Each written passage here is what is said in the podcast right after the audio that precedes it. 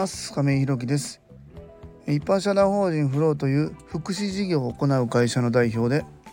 現在は障害のある方向けのグループホームブルーの三日面の運営をしております。今日は発信はやっぱり大事というテーマでお話ししたいと思います。本題に入る前にお知らせをさせてください。現在グループホームブルーの三日面では入居者様が5名また6月1日から1名入居予定ですので6部屋満床となります。それに伴いまして2棟目の準備も行っております。ブルーの三日面の見学ご希望の方ございましたら概要欄のリンクをご覧いただきまして公式 LINE 等でご連絡いただきますようよろしくお願いいたします。それでは本題です。今日は発信はやっぱり大事というテーマでお話ししたいと思います。えーと、昨日の放送でですね、まあ、SNS、えー、投稿について、まあ、自分の思うところがありますよっていうことで放送の方をさせていただいたんですけどもこちらの方がですね、まあ、あのコメントをいただいたりですねまた知人からですね、えー、個別に、えーと、メッセージというかあいただいたりとかしてですね、えー、まあいろいろなあのご意見というか反響をいただきました。でまた昨日もですねえっ、ー、と以前働いたところの職場のところ時にね移動支援じゃないなえー、入浴介助とか、まあ、そういうので、えー、行かせてもらってたお宅にまた久々にねお邪魔させていただいたんですけども、まあ、その時もあのラジオのお話とかになってですね、えー、その時に来ていた奉還さんなんかにもご紹介いただいて、えー、うちのまたグループホームブルーの三日面またまあ一般社団法人フローの、えー、このラジオ放送を紹介していただいてですね、えまた知っていただく機会が増えたっていうところなんですけども。こういうのっていうのはすごく大切だなというふうにま思いましたね。ま、例えば昨日コメントいただいた中にはあ自分もそういう経験したことがありますと分かるとかって言っていただけたり、まあ、あとは知人からね来た内容としてはえ実は僕も数日前にこんなことがあったんだよみたいなで、まあ、その時にこういうことを、まあ、対応したんだよみたいなことを言っていただくコメントいただいたんですよね。だからあの自分だけじゃなかったんだなこういう思いをしてるのはっていうのもやっぱりコメントからね、えー、改めて理解できましたし、まあ、その知人に関しては、まあ、僕たちとこう関わることでやっぱり少し頭の片隅に、まあ、その障害のある方っていうのは街中にいてこういう対応をしていくことがいいんだよなっていうのをなんかこうほんの少しでも影響を与えることができたのかなというふうに思ってなんかやっててよかったなって本当に思いましたね。でまた昨日ねあそのえーと、入浴会場とかでね行かせていただいてた方のお家に行かせてもらってその時はねあのお母さんとお話しさせていただいたんですね。えご本人はねちょっとあの入浴介助をするっていうこともまああってまあえっ、とちょっと言葉とかもちょっとあの出ないんですけどもその代わりねすごく表情であの表現してくれて昨日も久しぶりに行ったら僕のこと覚えてくれたのかな分かんないけどすごい笑顔で、えー、と迎えてくれたんでめちゃくちゃあの嬉しかったんですけどちょっと話はそれましたけどね。えっと、お母さんとまあお話をしてその時にまあ僕たちがやっていることも、まあ、ラジオとか、まあ、こうやって直接お会いしてもですけどもこう発信して自分たちの思いっていうのをとにかくこういうことをやっていきたいとかこういうところに自分たちは疑問を持ってるとかこういうところはどうしていったらいいんだろうみたいなことを常にこう自分たちが発信することでお母さんたちはお母さんたちでねやっぱりいろんな情報もとかネットワーク持ってるんで、えー、こうやったらいいんじゃないですかって亀井さんだったらこういう人にお会いした方がいいんじゃないですかとか、まあ、こういうことを次、えー、なんかこうやっていく企画があるんだけど亀井さんも一緒にやりませんかみたいなことを、えっと、言っていただけたりするんですよね。こういうのもやっぱり、えー、自分たちがいくらいいことをやってても何て言うんだろうな、えー、表に発信しないとみんなにはやっぱりなかなか伝わらないしあのうまくいかないと思うんですよね。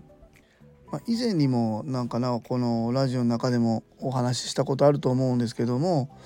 やっぱり自分たちのやっていることが失敗する時っていうのは知られてない時だと思うんですよね。なんかこう失敗することを恐れてなんかこう前に出るのが嫌とか発信するのが嫌っていうのを思ったりする人もいると思うんですけども僕もねなかなかそんなの苦手なんですけど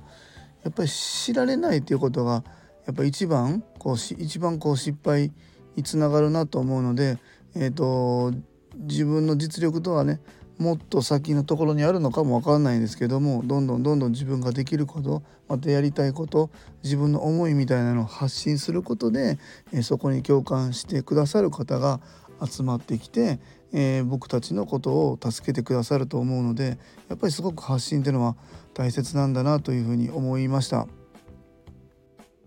まあ、結局その発信に対してこうやって応援してくださる方がいるからこそ今うちで言うねグループホームブルーの三日面の入居者さんの生活の質に直結すると思うんですよね。いわゆるこの福祉業界で言われる QOL っていうところだと思うんですけどもここがやっぱりすごく上がっていくと思いますので、えー、そういう意味でもねすごく発信っていうのは大切なんじゃないかなというふうに思います。またこの発信するっていうことで、一般社団法人フローとしての方向性っていうのももう皆さんに伝わるんじゃないのかなって思うんですよね。まあ、例えばグループホームまあいつも言ってるんですけどもグループホームっていうのは、えー、和歌山に和歌山市の中では法人としては40社ぐらいあるのかな。でグループホームの件数としては70件前後はあります。でその中でね、まあ、日常生活を送っていくっていうことに関しては、えー、70頭あってもほぼほぼ変わることはないと思うんですよね。えー、夕方職場から帰ってきて、えー、まあ身支度を整えて食事して入浴して寝て起きて朝ごはん食べてっていう流れっていうのはほぼどこも変わらないと思うんですけども、まあ、その中で、えー、自分たちのグループホームはどういうことを良しとしててどういうことは、えー、やめておこうとしてて、まあ、未来、どういうところに向かっていこうとしてるのかっていうのはやっぱり発信していかないと難しいんじゃないのかなと思うんです。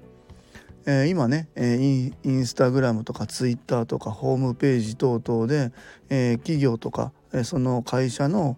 え発信というかな何ていうかこの自分たちがやってることっていうのを伝える場っていうのはまああるとは思うんですけどもなかなかね、えリアルで自分たちがこう思ってるっていうのを発信する場っていうのはあんまりないんじゃないのかなというふうに思うんですけどもこうやって毎日ラジオを発信することで、えリアルな情報をお伝えするっていうことができるのとまたね、えー、とこういうふうな思いをきちんとその